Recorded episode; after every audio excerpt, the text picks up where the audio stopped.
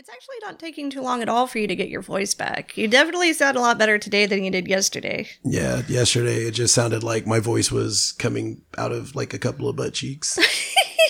Now you just sound kind of husky. I'm feeling pretty husky. Well, speaking of trying not to sound bad, we are trying to do a more kid-friendly episode today. So I figured we can maybe go over some Japanese swear words and insults. Since, you know, we're going to refrain from using the ones in English, just we got minor chilling, you know. Well, I want our under 18 listeners and our under 18 interview subject to be able to show this episode to their friends. So we're going to kind of try to keep it on the PG-13 side, maybe. Yeah, maybe. Maybe. So speaking of Japanese swear words and insults, I think the number one term that a lot of people probably already know, especially if you watch a lot of anime, is baka. Baka. Baka. Oh, and what's the one every time anyone gets beat up or beat down and they're all frustrated, banging their fists on, they're like, kso. Yes, so baka actually means dummy. Essentially. But did you know there is an alternative to baka? Huh. Aho. Aho. Aho. Yes. I thought you would find this interesting because that sounds very similar to a couple of terms in, which language was it? Kiowa. Kiowa. A couple of terms in Kiowa. If you say it one way, it's like saying hello, right? Yeah. No, it's thank you. So if you say, thank you. So okay. You say, aho, like that, like, aho, that's thank you. If you say, aho, that's kill him. Yeah. So be very careful about how you pronounce this Japanese insult in front of a Kiowa person. I know, right? But the interesting thing that I found, this is from Kotoacademy.com, it says that while the two share the same meaning, it is used more in the Kansai region, while baka is used more in the Kanto region. I can see that.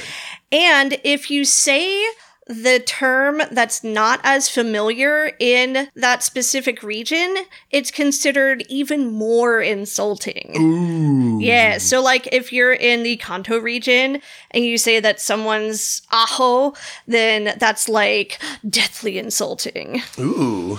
The only Japanese insults, you know, that I like growing up, the only Japanese I really learned was either from anime or from punk music or that one song. Kawo arata de no shitkoi. Yes. What does that mean again? It means to wash your face and come back again. Yeah, go wash your face and try again. Yeah. And I remember like the first, because that's a song by Gaz, you know, from Japan. It's like one of the older, you know, oldest hardcore bands from Japan. And they're one of my favorite. But I remember the first time I heard that, like outside of, you know, that band was Battle Royale. And I love that movie. I can't remember the character's name, but they had that one guy was just, you know, harassing her like, oh, let me hang out with you. Oh, I'm so in love with you. Let's fight everybody together. And she goes, you just need to leave me alone. Go wash your face and try again. And I was like, damn. But just hearing, you know, those words, kaorata de no shitkoi, I was like, oh, damn. Pretty much, I just know, like, what they go, kso. And then another one where they say, what do they say? I think I remember someone explaining this to me that it's calling somebody like you. Yes! But you go, Timmy. You. Timmy. Timmy. There's a couple of different ways to say that, actually. But it's like the meanest way to say you. You know, it's like, Timmy. Yeah, or you could just say, oh my. I remember, I think it was someone I went to high school with told me like, Ki-sama or something like that was another one that's kind of along those same lines. Well, a lot of Japanese insults from what I found in my Japanese insult research that I did for like 20 minutes on Google is just using the incorrect honorifics. Oh, yeah. Yeah, like incorrectly calling someone such and such sama or, you know. Or just omitting the honorific. Exactly. be if you were to go up to your teacher in Japan and just be like, hey, what's up, Debbie? Then that would be like a deathly insult. Yeah. No, it's Debbie Sensei. And that's another thing I just want to make a really brief mention about is that whenever Gagamaru comes this weekend, we have to address him as Gagamaru Zeki. Gagamaru Zeki. Or Gagamaru-san. But yes. Zeki. You know, yes. that's the proper honorific for sumo wrestlers, okay. Especially those who have reached the sekitori status. Yes, I will try to remember that. Gagamaru Zeki. I really hope that I don't forget. But, you know, outside of like punk music and, you know, people that I went to high school with, I was talking to Brenda Velasco on like a couple of different platforms, and she found this account on Instagram called Kubota Music. Mm. It's like Kubota music, you know, Kubota Music. And it's this guy, he has like, you know, guitar lessons and he's, you know, it's really funny, but he has all of these like really weird, goofy and gross Japanese phrases. Oh my God, that's right up our alley. I have to check this out. So what are the insults? You know, this one's great. He prefaces by saying, you know, you could use this to knock your hot friends down a peg or two. Then it's like, "Omae busaiku da na." What does that mean? You're ugly. Well, you're not, but that's what it means. Scandalous. "Omae busaiku da na." And then, oh gosh, what was the other one that Brenda sent me? It was hilarious. I seriously, like, I think I probably, like, squirted tea out of my nose, like, on this one. Okay, I'm going to butcher this, but I'm going to try my best. Onaru washita toki unko wa morashita yo. What does that mean? Onaru washita toki unko wa morashita yo. You sound like one of those language learning apps. Onaru washita toki unko wa morashita yo. When I farted, a bit of poop came out. Ah! That's what it's supposed to be. And I might have mispronounced it terribly, but I tried. Oh, I'm going to use that one.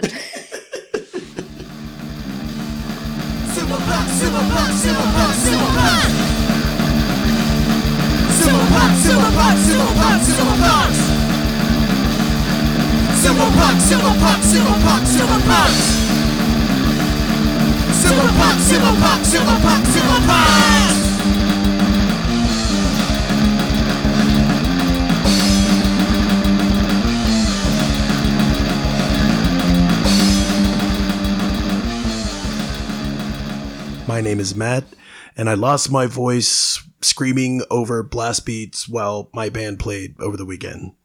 That was a great show. Anyway, my name is Sabrina, and one time I lost my voice when it got stolen by a sea witch. And this is Sumo Punks. A sea witch that sounds suspiciously like divine. Oh, yeah. Yeah. You know what? This is a kid-friendly show. We don't need to talk about divine. They'll learn when they're older. But yes, Matt had an awesome show this weekend with his band, Average Life Expectancy, out there in Denton, Texas. It was fantastic. There were a lot of other awesome bands that played, like Holy Ghost Tabernacle Choir. The Holy Ghost Tabernacle Choir. Not what it sounds like. Not what it sounds like at all. They were like... what would you call that? Was that power violence, emo violence, or just straight hardcore? It was pretty rad, if you ask me. I'm just going to say that it was rad. But then there was also Guilt. Guilt was awesome. Like G-I-L-T. Yes, as in covered in gold. I especially loved how the singer, she had her mic stand just covered in Care Bears. Yeah, that was amazing. Care Bear mic stand, Care Bear backpack. And she was rocking that old school like emo do, you know, yes. Like the scene queen hairdo from like 2004. It was so fantastic. Really brought me back.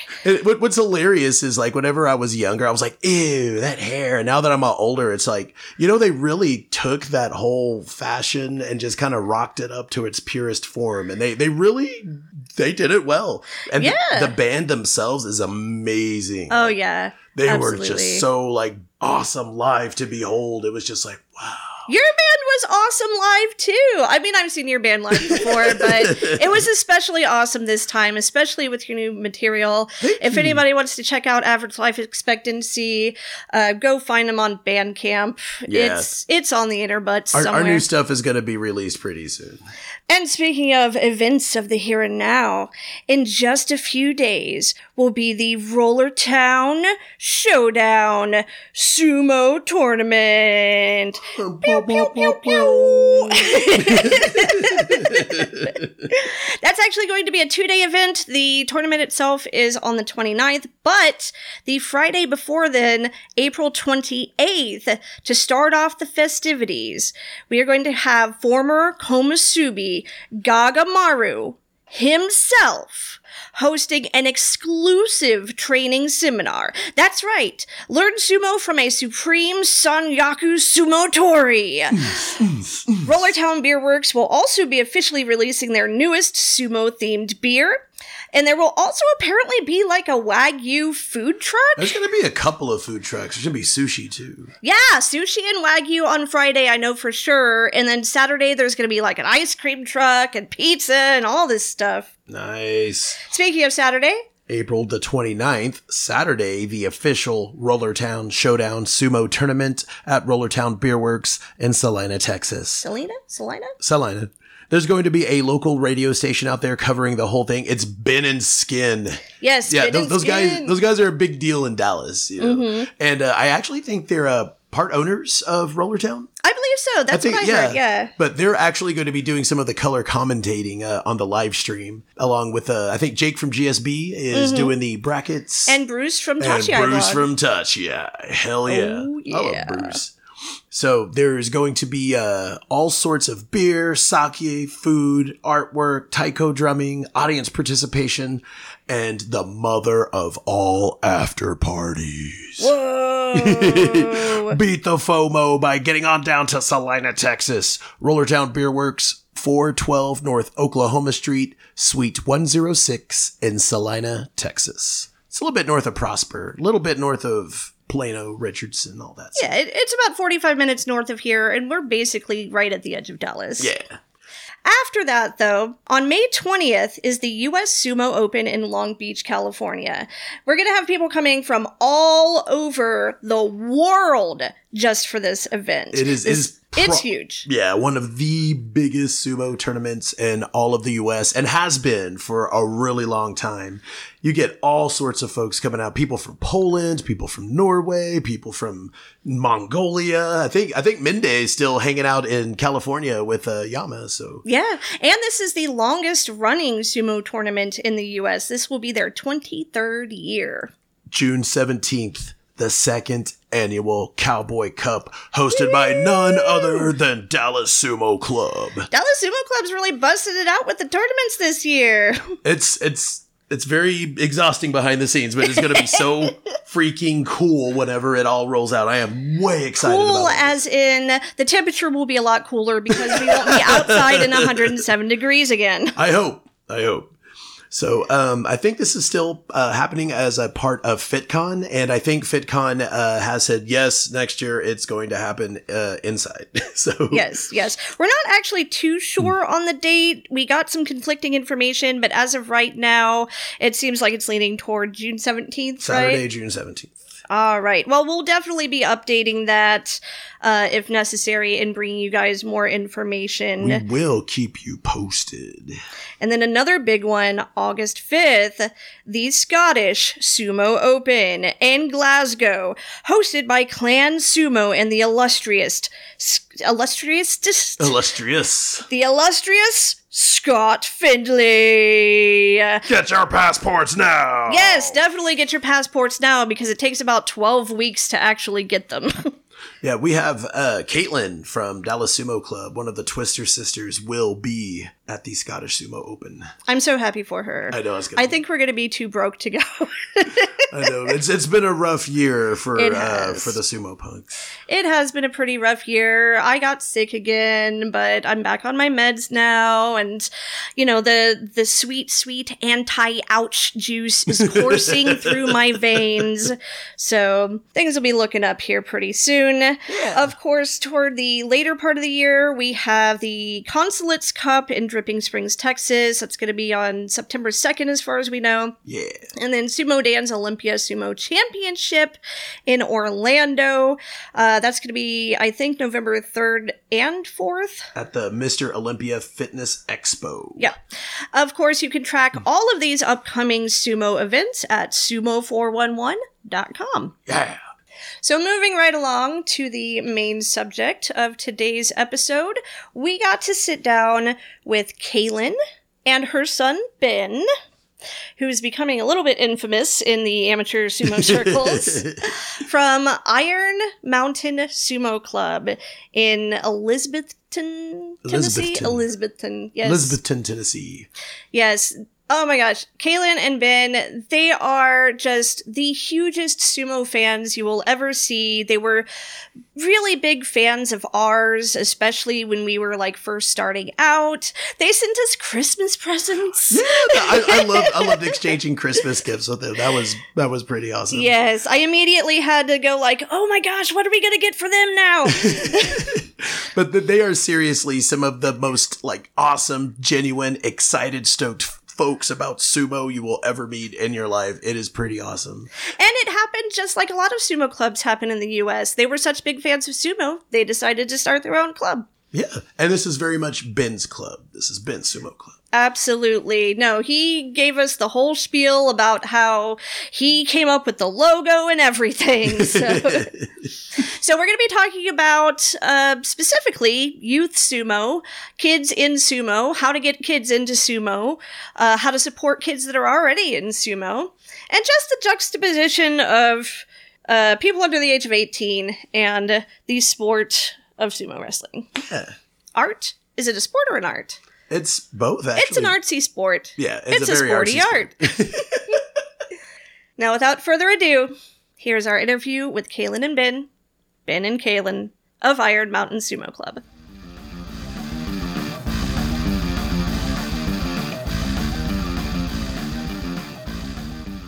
All right, we are here with Ben and his mom, Kalynn. Ben and Kalynn Schutko from Iron Mountain Sumo Club. How are you guys doing? Great. Hi. I just got off work a couple hours ago, so I'm tired. And we've been traveling all weekend. I have TCAPs tomorrow. Life's going to suck for the next couple of weeks. Oh, man. That's our version of standardized testing for the elementary schools. I figured it was something to do with school. Yeah, if it's some sort of like acronym, it's probably some stupid standardized test that doesn't actually amount to much like measurement of intelligence, but for some reason is very important to it because it determines how much money the school gets in grants. Oh, yeah. Yeah. Well, we are here with you guys today because you have had so many exciting things happening lately. You have become pretty well known within the U.S. amateur sumo circles just in the past few months or so. I think there probably isn't anybody in amateur sumo who doesn't know who Ben is, you know. And Kalynn, I know you've talked to just so many people across the U.S. as one of the biggest supporters of amateur sumo in the U.S., I've got to say. So I kind of want to know, like, how all of this started. We're going to get into nationals. We're going to get into the World Sumo Championships in Japan in a little while. But I've always been really curious, how does a kid in rural Tennessee decide he wants to be a sumo wrestler? You're welcome. Elizabethton, Tennessee. Was that right? Did I do it right this time? Okay. Yes, you did. Good job. All the Elizabeths. Do you want to talk about how old are you? 13. You're 13. And when did you start doing sumo? 6 months ago. October. And why did you decide that it was sumo that you wanted to start getting into? Mom. So, or Kalynn, you can answer for him. I think because I have the more descriptive answer, I'll take this one. I've been kind of obsessed with Japan since I was like 4. Fun story. It started with soap.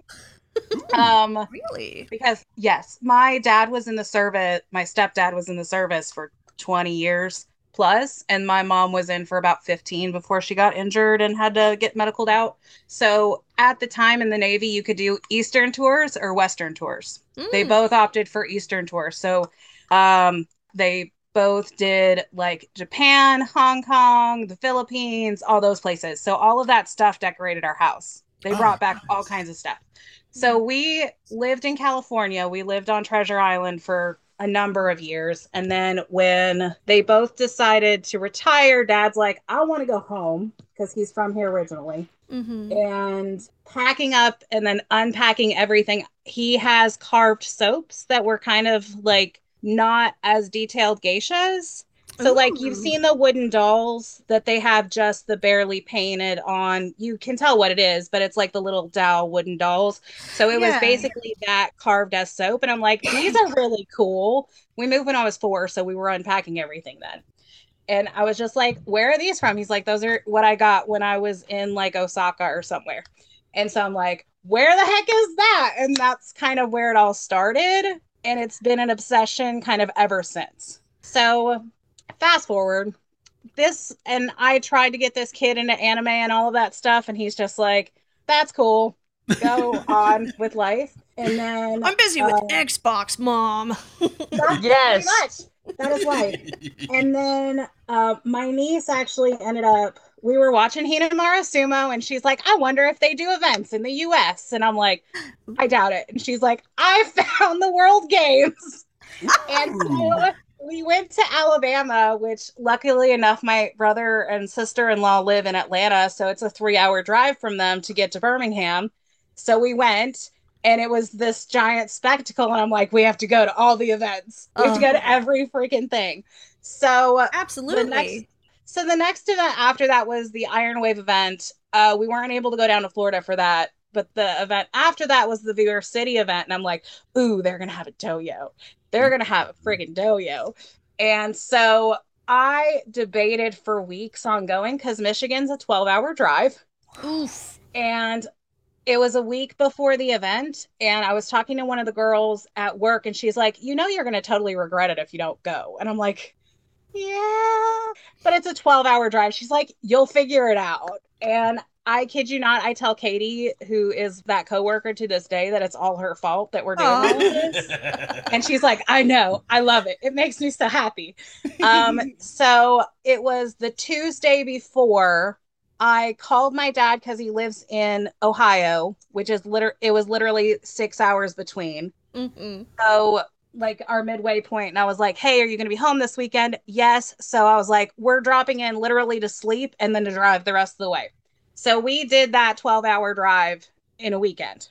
Drove up, spent the night at Dad's on Friday, like woke up at 5 o'clock in the morning, Saturday morning, drove the rest of the way, showed up, and I was like, we're here. But you can't guess what I did that whole entire drive. What's that?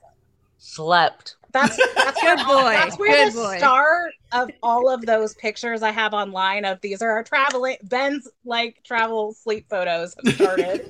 And I think Matt actually messaged me because I want to say I was like, as soon as we started traveling, I'm like, I'm going to this all over everything. And Matt, I think you actually messaged me and said, hey, are you there yet? And I'm like, yes, see pictures. We're here. I do remember whenever you responded, it was just like a pan of like the entire like tent area where the dohyo was. And I was like, ooh. Yes. And so we're sitting at the event, and like Matt just starting everything. And Ben's just like, well, this is kind of cool. And starts hanging out, and then goes and starts talking to people. And then their like quote unquote intermission happens, and they ask if people want to do it. Mm-hmm. And I'm just like, hey Ben, you gotta do that. And so his first bout like ever is with Darius. Damn. I have this really awesome photo of I think you're actually in this shirt. I think I am in this shirt. And in long pants, and you like tried to throw him. And I love Darius. He's a sweet pea. And cat. Yes, that's Sindel. She likes to interrupt literally every interview we do. But cat intermission. Anywho, go ahead. Intermission. fights Darius. Darius, of course, because you have to win your first sumo match. It's like in the rules of the universe. Yeah. And then he goes again. And then, of course, Darius just picks him up like he's a baby and just drops down. And I think you ended up facing Gabe then, too. I think I have one of you and Gabe.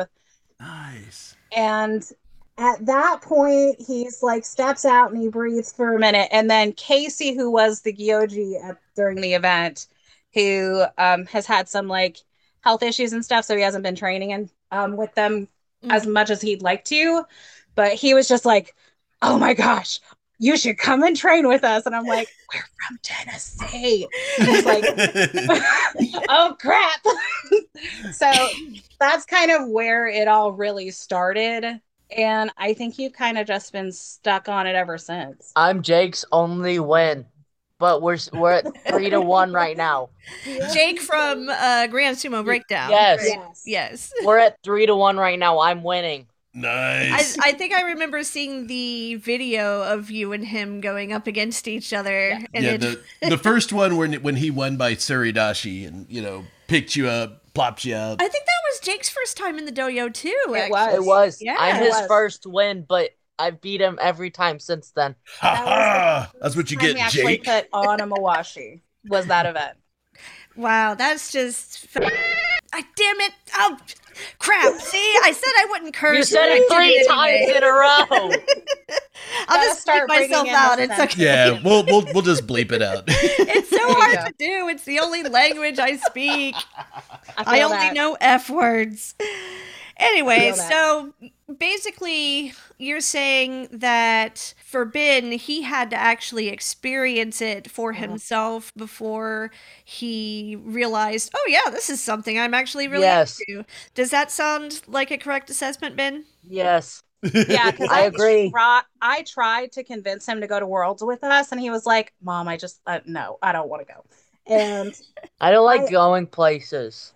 I honestly think if he would have went to Worlds, we would be not having this conversation because Worlds is an event. Like it is an event for the world teams to, and then the spectators. Mm-hmm. It is not a like get people into the sport kind of situation and drag people on the dojo and like. Yeah. For a lot of people, yes, seeing it will like put something in you and pump up your blood and stuff. But for others, it's you have to experience it and do it to get into the sport. It's like every other sport I do. Yeah. You have to actually feel it, touch it, taste it to do anything with it. But Kalynn, you said that your niece did go with you to Worlds. Yeah. Is that right? Jen. Yeah, she was the one that really started getting into it first. I'm sorry. What is your niece's name again? Jen. Jennifer. So she's our heavyweight. Right. And I've seen pictures of Jen on your Instagram and various other social media. And we've done commentary when she wrestles. Yep.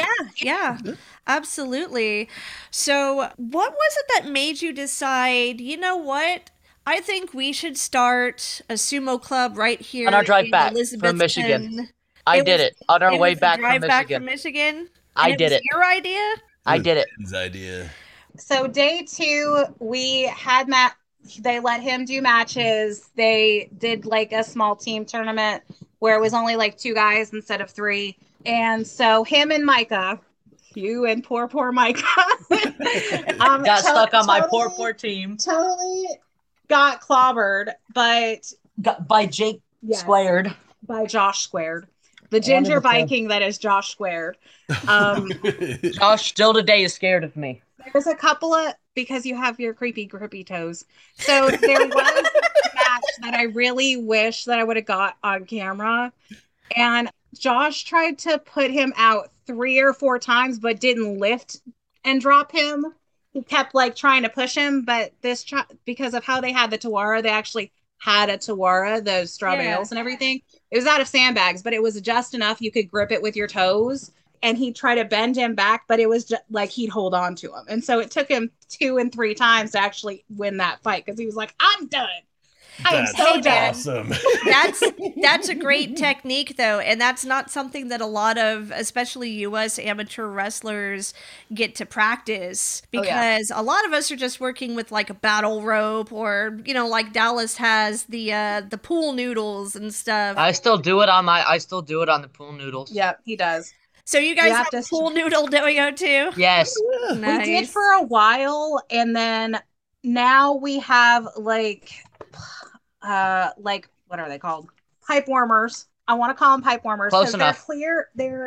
They can go around the pipe, so they're cut down the middle. So we have it strung around battle rope, so that you actually have a tiara that you can set down and it won't necessarily move right away, because that's a lot of the issue that we have in the amateur scene is we have all those pool noodles and they're great, but the problem is they move too much. Yeah. Like they're not a stationary thing. So that's like, if you put a little bit of weight on it, then normally it doesn't move as much. It's still gonna move. There's no way to not have it unless you have it strapped down, but it gives it a little bit of extra so you can do a little bit more of that work.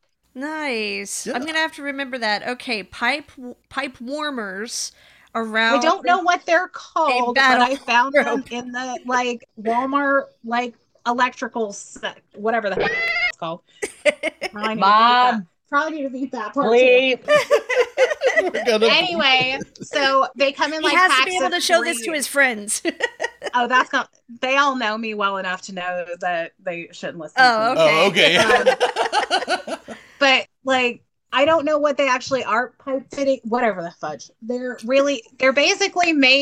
chopped up fancy pool noodles that have a little bit extra in them. That's what they are. Oh, nice. Gotcha. So when you got back home from Michigan and you decided, all right, we're going to start our own sumo club. Back in here. It was on the road. So we got home probably Monday. I think I took Monday off and let you be out of school Monday. Mm-hmm. We got home Monday, and by the time we got home, he had the logo drawn. He had the name picked. He was like, okay, where do we get this? Where do we get Mawashi's? I want my Mawashi to be red. I want to see if any of the neighborhood kids want to do it. I need Jen to do this with me. Of course. There was this whole, and I'm just like, who are you? And what have you done with my son? I love my child. He's hyperactive and crazy, which means that there's not normally hyper focus like that. And I was just like, okay, we found it. So Ben, have you done any other sports before? Football, basketball, sumo. You did karate for about 6 months when you were six. That's about it. But you were way too hyperactive for your teachers. They didn't know what to do with you. My teachers hated me. Oh. So you finally formed this club. You know, you got back to Tennessee and you started implementing all these great ideas. When it comes to training, though, how did you go about doing that? I know you guys travel a lot to different clubs around that region of the U.S. and train with, the Raijin guys and some of the other ones that you've been to visit. I can't remember them all right now. Our practices are normally slower than most people's practices because we come back from those practices, and I start to hurt a lot because of those practices. So back it up just a little bit. To help people from our group learn what their group's doing. So how we ended up starting doing our training is our timeline kind of lucked out because Nate out of Tennessee Sumo was doing a I want to call it an open house, but that's not what it is. A seminar. It's an open sumo house. It was a seminar. Doyo. Open doyo. Close enough. He did a seminar maybe 2 weeks after we got home, maybe a week after we got home, something like that. So it worked out really well for us because him and Dylan Biggs, who is out of Ohio Sumo, basically helped run it. And so I was like, okay, we can follow all this stuff and this is what we do in practice. So they ran through how practices normally work. And then of course I, being who I am, stalked all the other sumo pages and was like, ooh, Dallas live streams, notes. Yeah. And then a couple of the other groups started live streams. So it's like, okay, these are what these guys are doing. And then watching Dark Circle every once in a while when I'm able to catch them, because they normally do the weekend streams. And it's like, it's Sunday afternoon. I need a nap. Oh, but yeah, like whatever I can catch, it's like all the notes and everything. So that paired with what we could pull from the Tennessee group is kind of how we started doing our practices. And then I think we were maybe barely a month in, and I was like, Raleigh's only 4 hours away. And I think I messaged the guys, and they were all like, yes, bring the child. The child. Bring the child. And I think I just heard the Mandalorian theme song start playing in the background. Right. Pretty much. And so at this point, we probably average a trip up that way about once a month or so, just for like extra practice. And they normally do like their open practices on Sundays. We do our practices on Saturdays. So it works out so that even if we've done practice, if like any of our guys kind of feel like they need extra or want to go, it's just like, okay, we're leaving at this time in the morning, or we're leaving right after practice and doing an overnight or whatever is going on. So gotcha. So it's kind of been a combination of just studying online what the other groups around the country are doing, and then getting out to North Carolina and, you know, whoever else in the general area you can train with when you can. That's actually, that makes sense, you know, being in the area that you're in.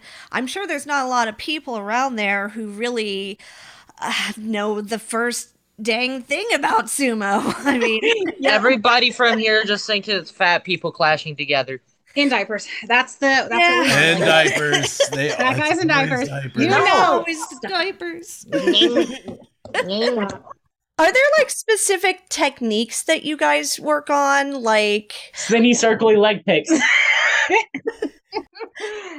Okay, no. The correct answer is no. Honestly, because we are newer and most of our guys haven't done sumo or a lot of martial arts, it's a lot of the basics. Okay, fundamentals. Yes, gotcha. Because you have to have a base before you can build on your base. So it's a lot of shikos, it's a lot of suryashis, it's a lot of butsukari. And then it's, okay, let's do a couple matches. Where do you think you went wrong? What could you do different? But yeah, it's a lot of working on the fundamentals, especially considering like most of our guys don't have any kind of, some of us don't have athletic backgrounds at all. And then some people do not. I didn't say you. Don't look at me like that. You looked at me funny whenever you said it. No, it's okay. He said he's done football and basketball and karate and stuff. Yeah, that's fine. But we know what he's all about. I'm more thinking of one of our other guys, Josh. Love him to death, but he is not the most athletic human being, but he's doing just fine. He tries his best, and that's all we can ask for. And then I love Jen. She's awesome, but she is also not the most athletic human being. So it's a lot of that. It's, you have to have the base before you can start pulling some crazy crap. Like, yeah. Some of the stuff that some of these guys can do like is amazing, but it's really, you have to have the fundamentals down before I can do some crazy stuff. Oh, we know you can do some crazy stuff. Even with just basically, you know, working on that foundational approach for right now, at least, it sounds like you guys have been doing pretty good for yourselves, because at Nationals, you were, I think, the only club that had more than one youth competitor who had qualified for the World Sumo Championships in Japan. So you guys are going to Japan October 7th through 8th for the championships. Yeah. And that was because of how Ben and Josh performed at Nationals this year, which was awesome, by the way. We were sitting here in the living room watching the whole live feed, and man. Yeah, all 9 hours. All 9 hours. To everyone's credit, it was 9 hours, but we had, I think they ended up with like 75 people show up. if not more. And we had more, over 300 matches. Yeah. We hit over 300 matches, which is insane. Yeah. 400 matches that day. And then we had, I think somebody said we had the highest youth turnout that we've had in like 10 years. Awesome. Right? And usually we'll, like, from my understanding, at least from prior years, and if you've gone back and looked at any of the records and stuff, we'll have like one or two people show up. We had Josh and Ben. Harry was there. Damien from Salt City Sumo. What up, George? And Josh Clemens' daughter. I am so sorry. I cannot remember what her first name is. Do you remember what her name is? Ray? I think her name was Ray. I think it was. That sounds familiar. Yeah. I want to say it was Ree, and then Zariah out of Shogeki, and she is a beast, and I need her to come to all the events that they have girl stuff, because she will throw some. She's amazing. I remember. She's very impressive, and she very, very much like figured out really quickly how to use that to her advantage. Yeah, and she's one of the ones that's going to be going out to Japan as well. Along with, and she's from Shogeki, right? I believe she's from Shogeki in Houston. Perry from Mighty Eagle Sumo Club in San Antonio also qualified for Worlds in Japan. Damien from Salt City Sumo Club in Salt Lake City. And then, like we said, Ben and Josh.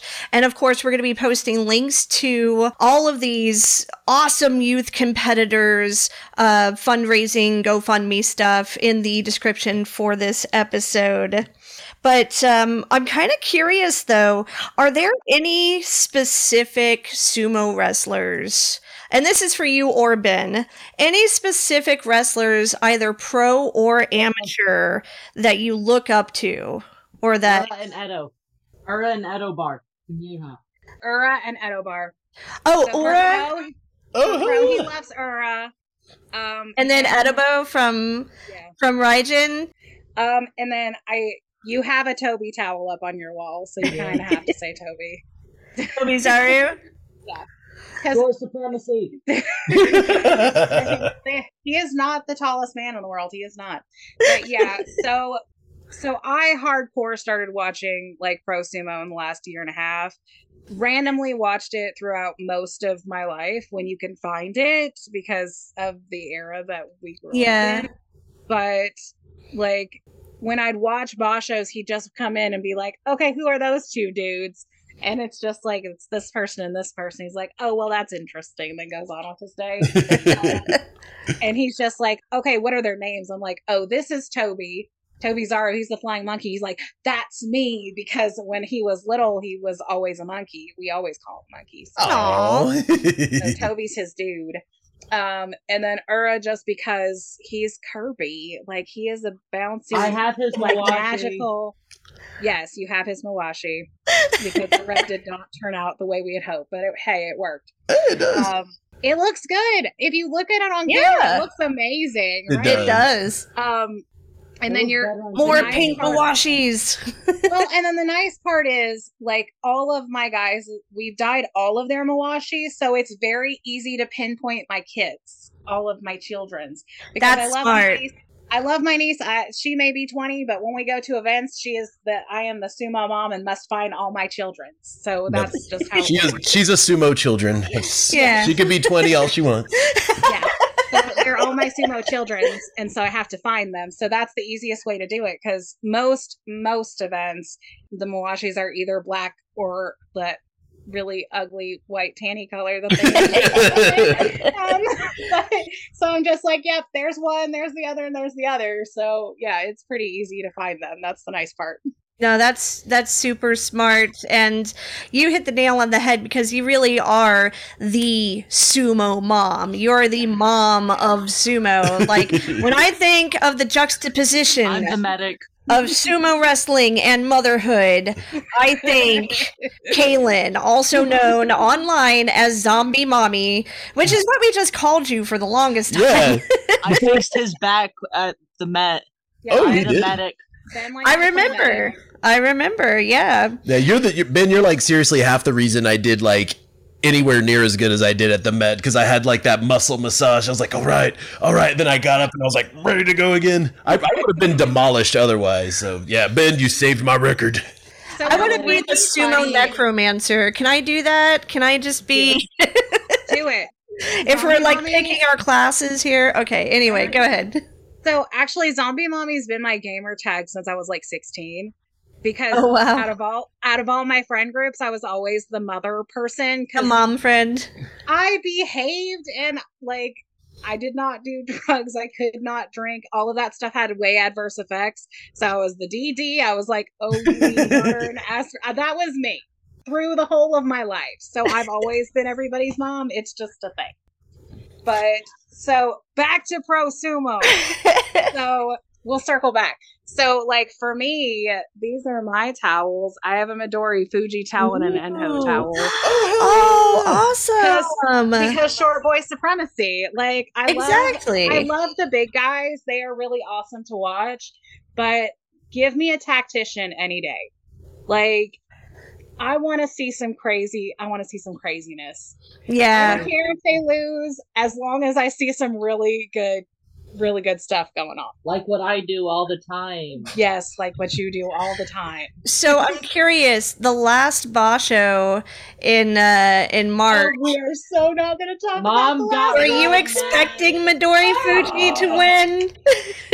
Oh my gosh. Okay, so I'm totally gonna blame like Justin, because I warned him not to jinx it on the Breakfast with Josh show, like he did 4 times, and no.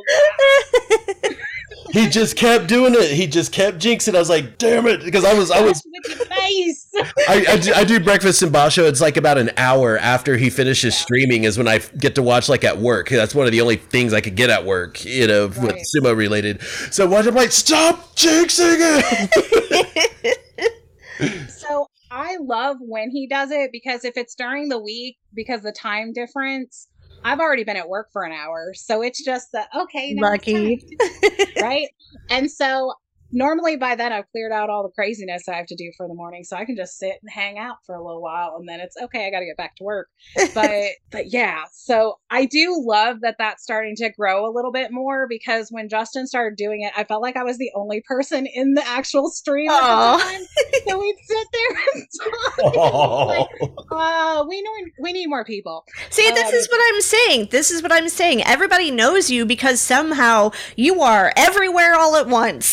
It is very much now that this hoodlum has decided this is his thing, now it's like, let's go. Yeah. Because this is like, I've been waiting. Heck yeah. I've been waiting. I've been waiting.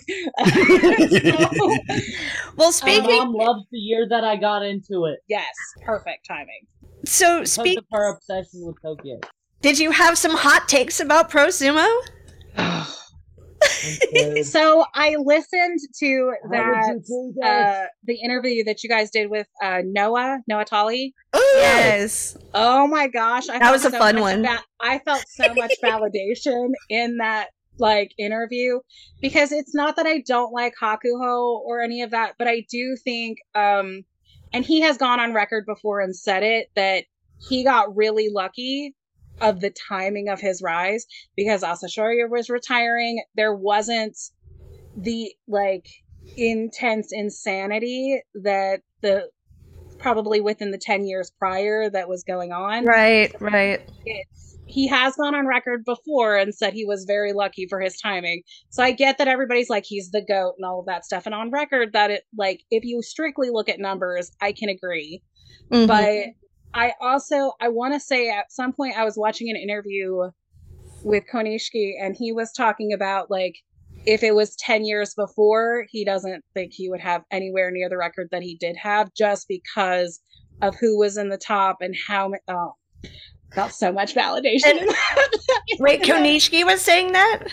I want to say I was watching an interview with him, and and people were asking if Hakuho was in the same time frame as the Hawaiians, would he have had the success, as much success as he did during the timing that he did? There was a lot of Probably not.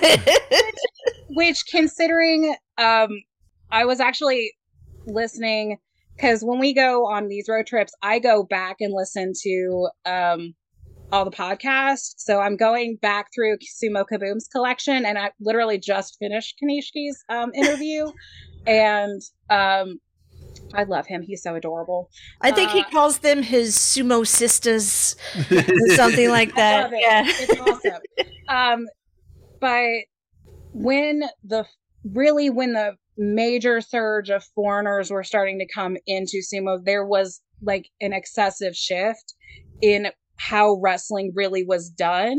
Yeah. And so I really think Hakuho was at the end of that surge in the change, versus being at the beginning of it, where it was such like a powerhouse, like change in strategies and shifts.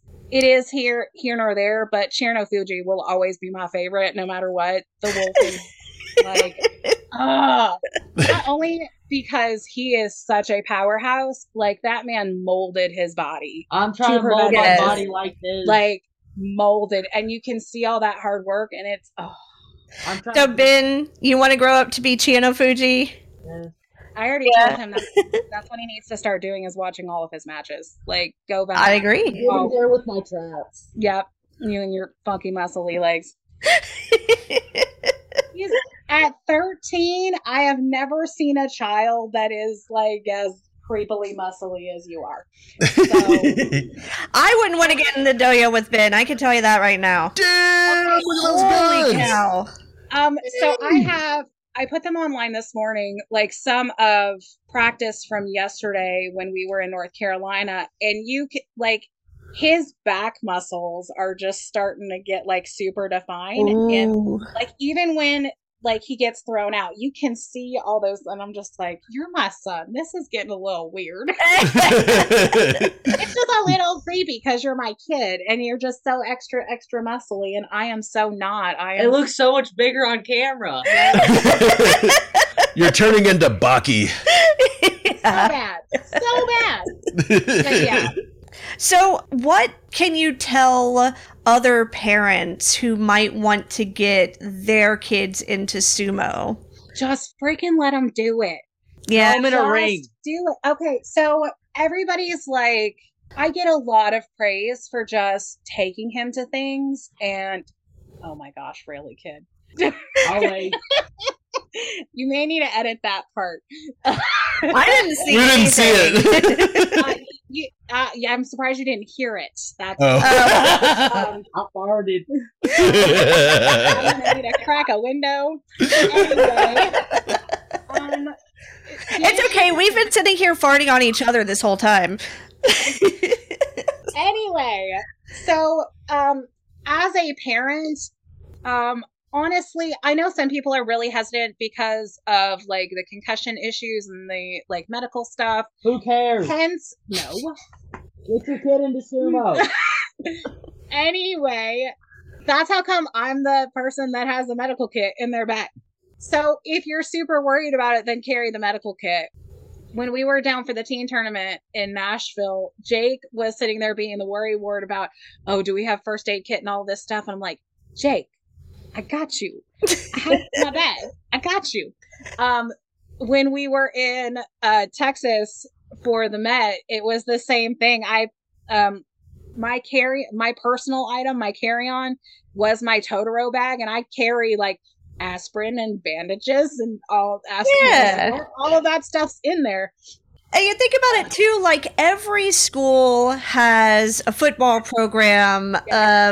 They have a lot of basketball, baseball, stuff like that. Programs. Like, in wrestling, yes. You can get injured doing any of these other sports. It's just sumo's not as popular in the U.S. right now.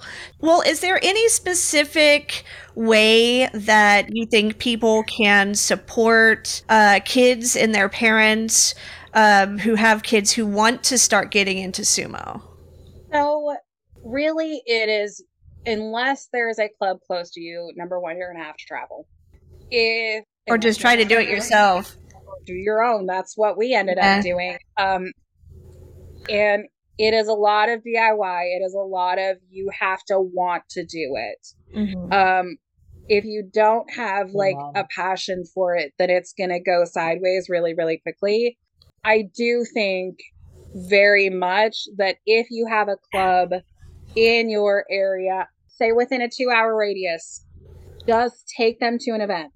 Take them to an event, and if the club is worth their salt at all, they will do what they can for the kids that show up. Really, they will. We did 2 road trips this weekend, and we were in Nashville on Saturday and then North Carolina on Sunday. Dang. Yeah. It's what you do.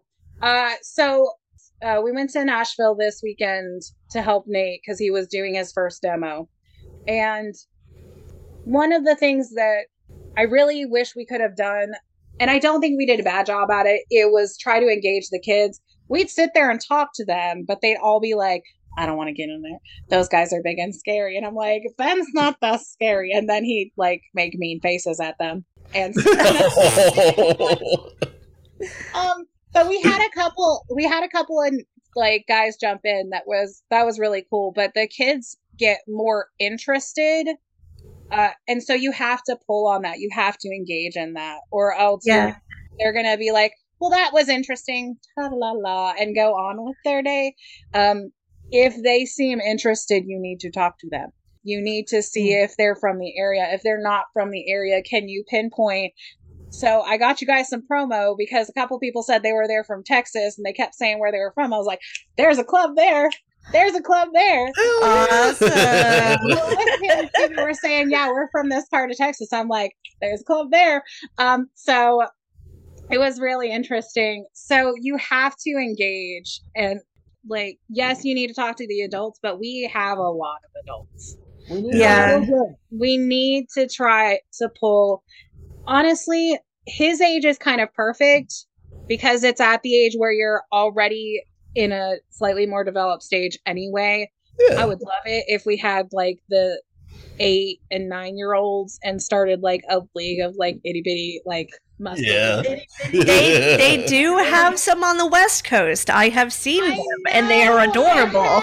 But we don't have them anywhere else, and they're like so like that's one of my favorites to watch for like the Europeans is like the under 10. Yeah. Because they are just mean and it's European.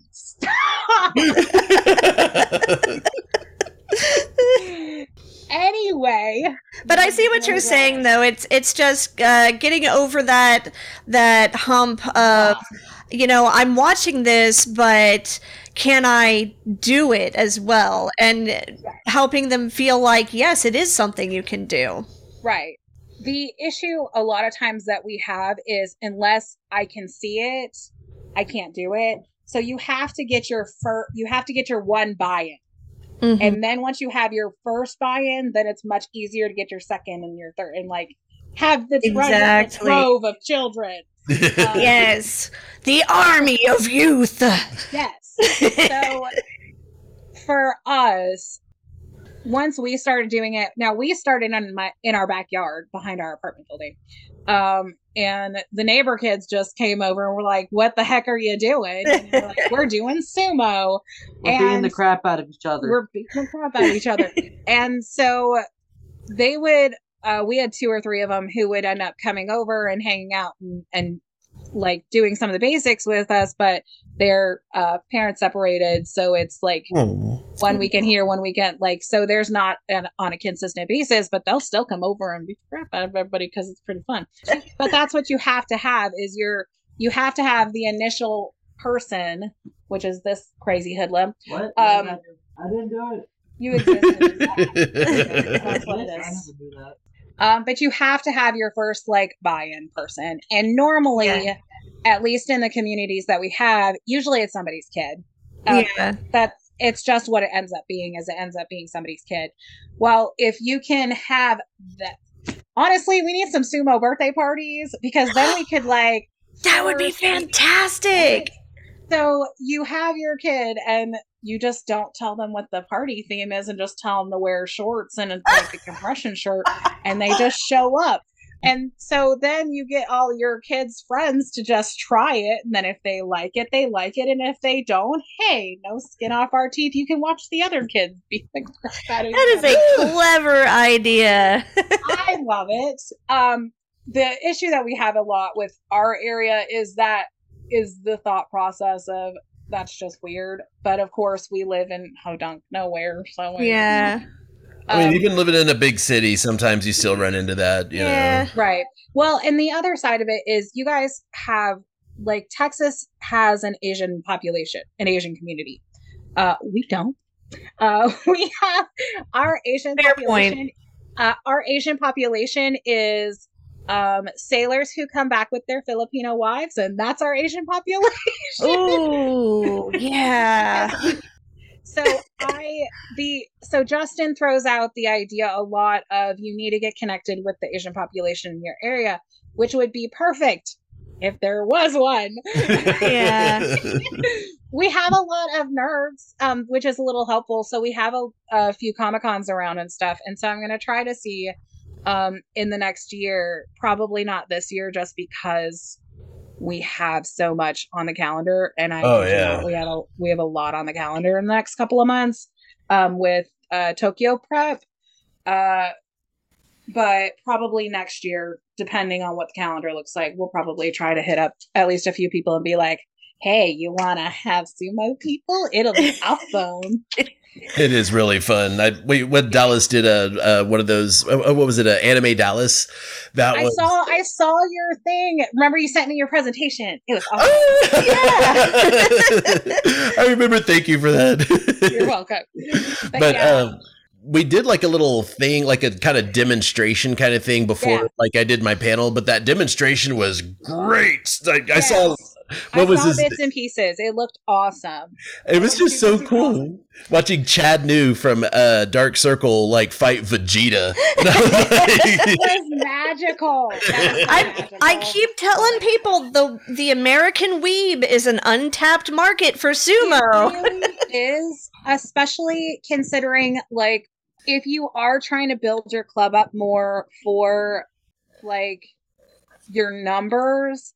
Really doing the conventions, even if it's comic book convention, like any of the conventions would be awesome, because that's like your prime target people. Is a lot of times you want them to have some kind of martial art background, sometimes, not always, but you want them to have somewhat of an understanding of they don't always have to, but you want them to have some kind of understanding and respect for the culture, because you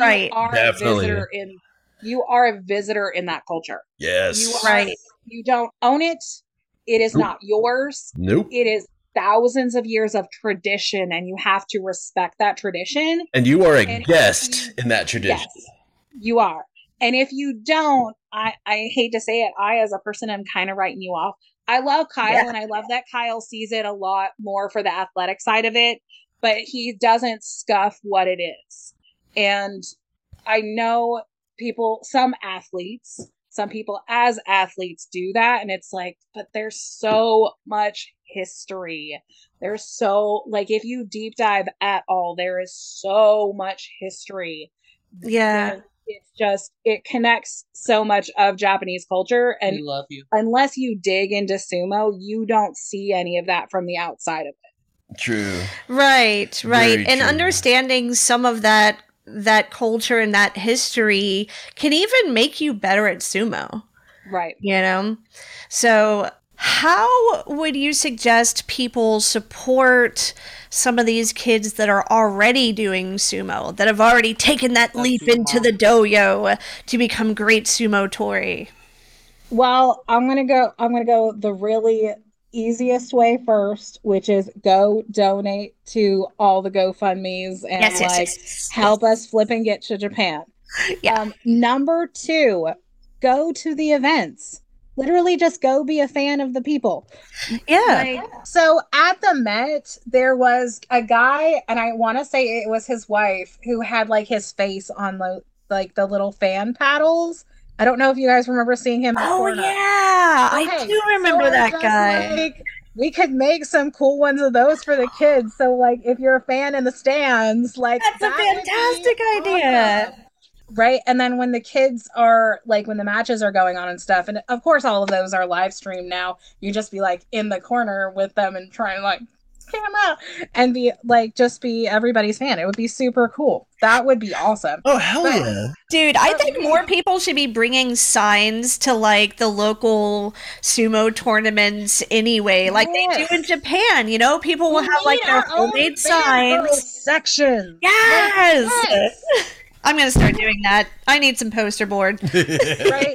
So when we were at Nationals, I don't know why, but like there were people in the stands, but no one would hoop and holler and all of that craziness. So everybody who knows me, if you listen to the majority of the live streams where we've been at events, the one yelling is me.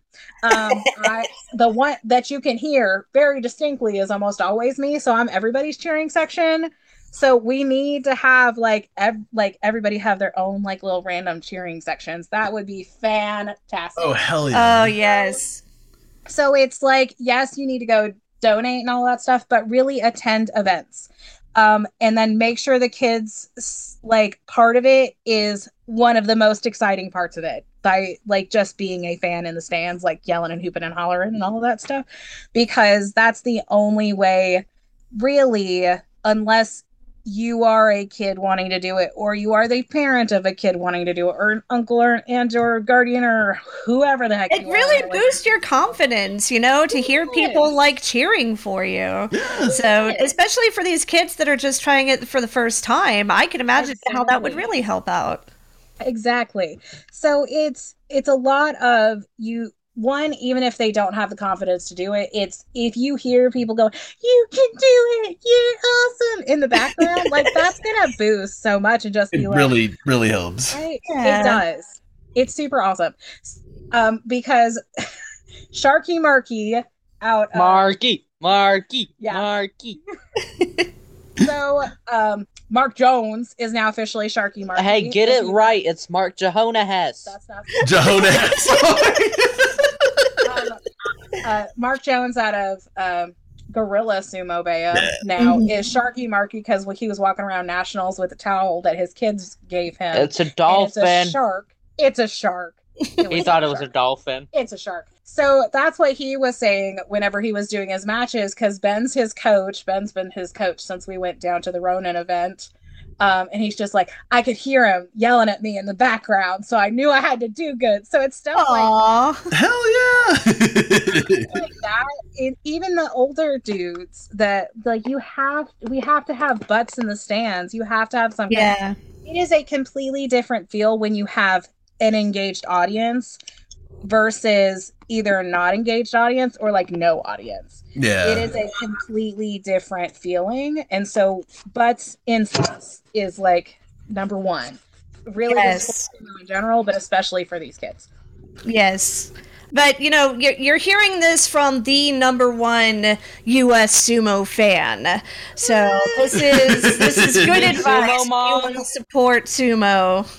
Yes, sumo mom, the number one sumo mom, number one sumo fan. Number one sumo-er. Well, that actually brings me to one of our last questions here. Kalynn, when are we going to see you in a Mawashi? Never. Probably never. I have, a few people know this, I have nerve damage in my back. And so, I think you mentioned that when we were in San Antonio, actually. Yeah. So I've had COVID twice. The first time I had COVID, I was in the hospital for about a week. It was really disgustingly full. I literally laid in a closet for about a day.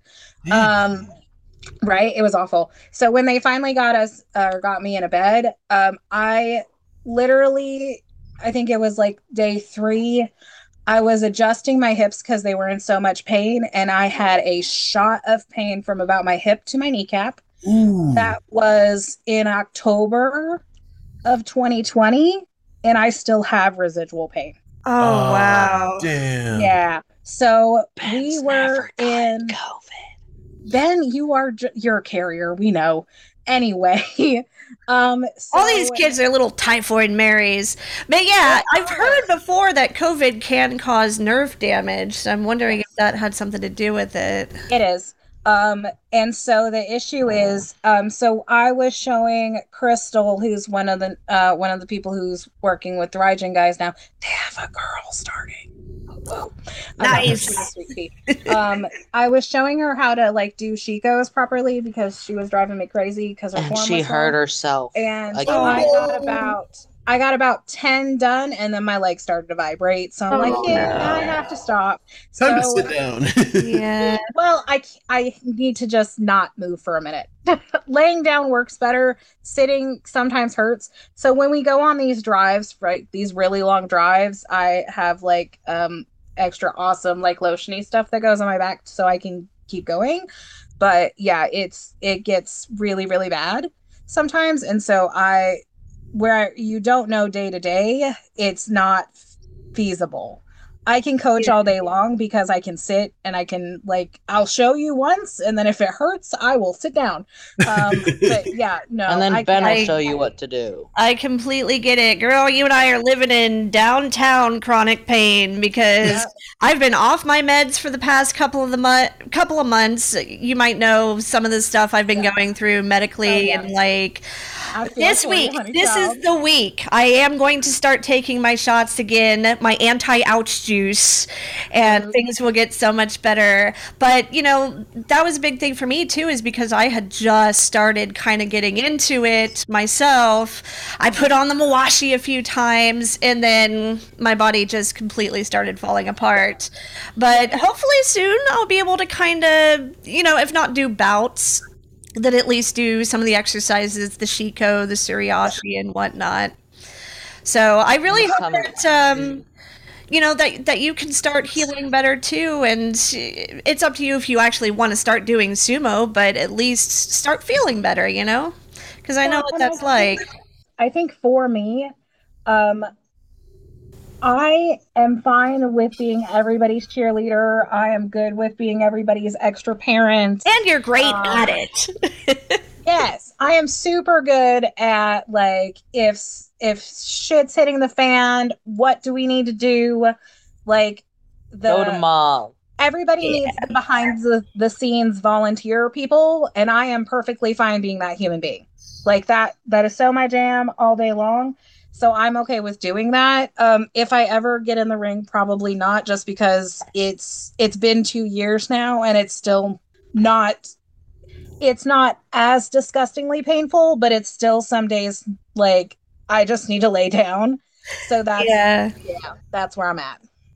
All right. Well, Ben, Kalynn, thank you so much for joining us today. If people wanted to find you online, where could they find you? We're on Instagram and Facebook at Iron Mountain Sumo Club. If you want to donate, we have a Ko-fi pay, coffee, however the heck you and I.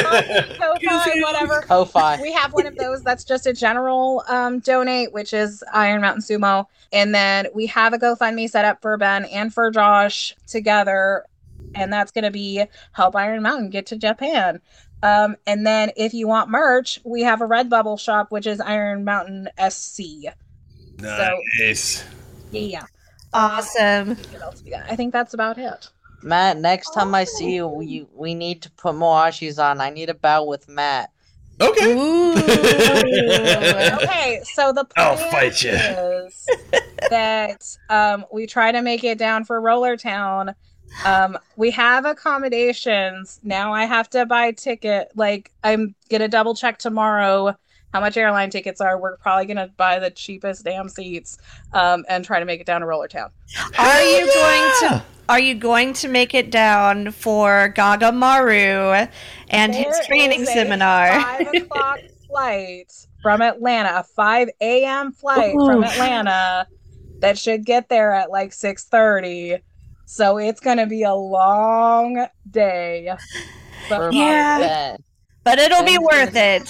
Again, Ben, Kalynn, thank you so much for joining us today. And we really can't wait to see you guys in Rollertown and at all these other tournaments, and especially in Japan in October. Hell yeah. It's going to be epic. Thanks. Bye.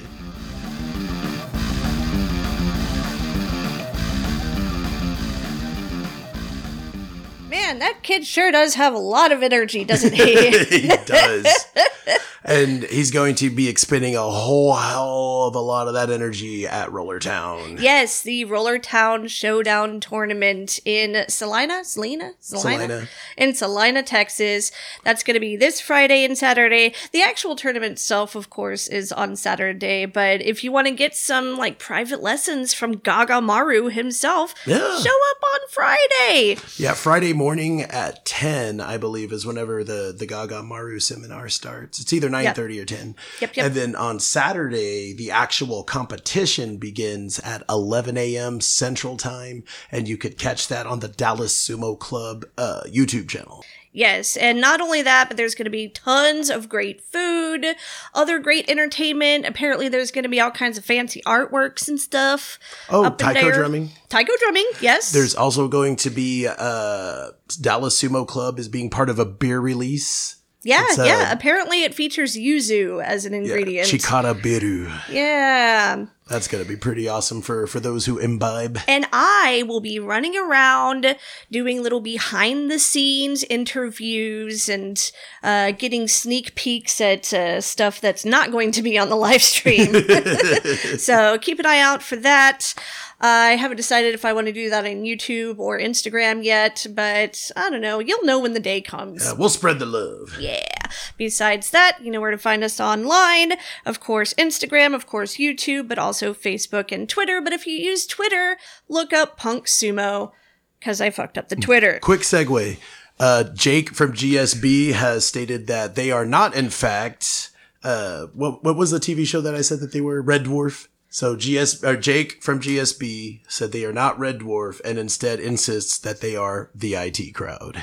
Okay, that's a whole other thing about like assigning each sumo podcast its own British sitcom. Yes. Anyway, just go on the internet and look for it, okay? Yeah. If you really want to know. Of course, if you like this episode, give us a rating. It helps other people find us. We have added new designs to our Redbubble store. And so check that out too. I'm going to be handing out stickers and all kinds of fun merch at the Rollertown tournament. So, you know, maybe you'll be lucky and be one of the people that gets a sticker before I run out completely. And we got a Kinsho banner too. Oh, yeah, we did get a Kinsho banner. Yeah. All right, that's the show. We'll see y'all later. Bye. Bye.